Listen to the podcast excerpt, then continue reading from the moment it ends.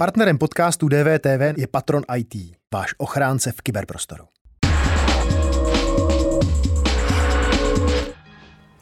Výpravy do exotiky za mnohdy až neuvěřitelnými příběhy. To nabízí nový povídkový podcast Nevinnosti světa Českého rozhlasu Vltava, který napsal a načetl zpěvák, fotograf, odonatolog Dan Bárta. Ten přijal pozvání do DVTV. Dobrý den. Dobrý den. Jako bych tu nebyl. Vůbec nemusím být právě tady. Nikdo o mě neví. Prohlížím si prsty na rukou. Jsem neviditelný. Ráj existuje. O nejnepravděpodobnější, nepohrdni mou sebestřednou lirickou duší. Ráj existuje, říkáte. Kde jste ho našel? Tohle to přímo je eh, z peninsula Osa, to je takový poloostrov eh, na pacifické straně Kostariky, kde je velikánský národní park, který se jmenuje eh, Parque Nacional Corcovado a je to taková trošku jako výkladní skříň středoamerického deštního lesa. A protože ten park je poměrně rozlehlej, panují tam poměrně přísný, nebo panovaly tam poměrně přísný pravidla, kolik tam mohlo být návštěvníků a že se o všech muselo vědět, jakkoliv ten pohyb tam po tom parku byl relativně svobodný a člověk nemusel mít průvodce, tak uh, to bylo tam, že jsem si tam párkrát osaměl a je tam vlastně všechno, co má našinec rád, to znamená hodně bohatá vegetace, uh, spousta řek, říček, uh, spousta mořského pobřeží bez lidí a bez bez takových těch jako veřejných pláží, řekněme, a je tam velká koncentrace eh, živočichů všech velikostí a barev, takže tam to bylo opravdu pěkný. To má hodně míst? Čím se lišilo tohle, že bylo rájem? Nebo tolik míst už eh, takovou to, kombinaci nemá?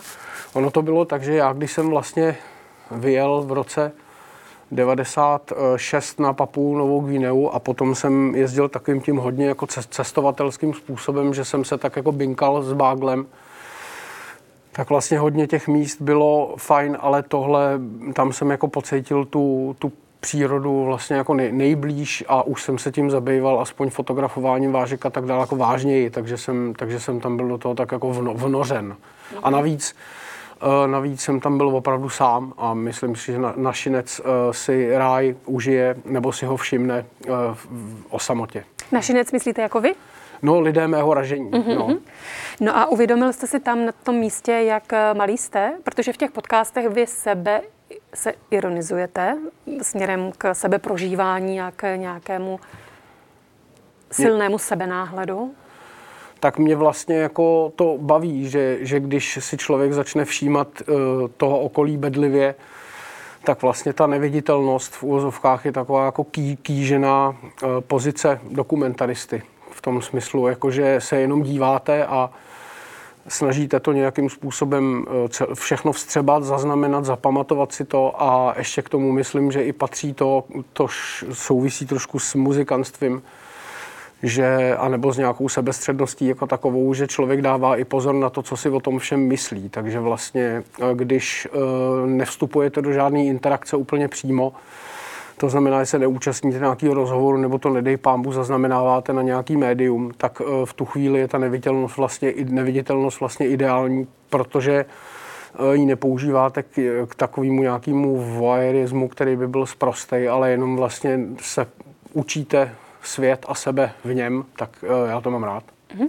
Takže ztratit sám sebe v takovou chvíli, chvíli i to je vlastně rájem. Do jisté míry to tak může být. Vy vyprávíte v tom podcastu o pěti svých cestách Venezuela, Kostarika, Jižní Indie, Mozambik a Čína. Proč zrovna tyto? Tyto nejvíce otiskly do vás? Já si trošku myslím, že eh, to bylo i tím, že jsem ty příběhy v sobě tak jako hýčkal, řekněme, že, že jsem nemusel tak moc vzpomínat některé formulace, už v sobě nosím jako hodně dlouho.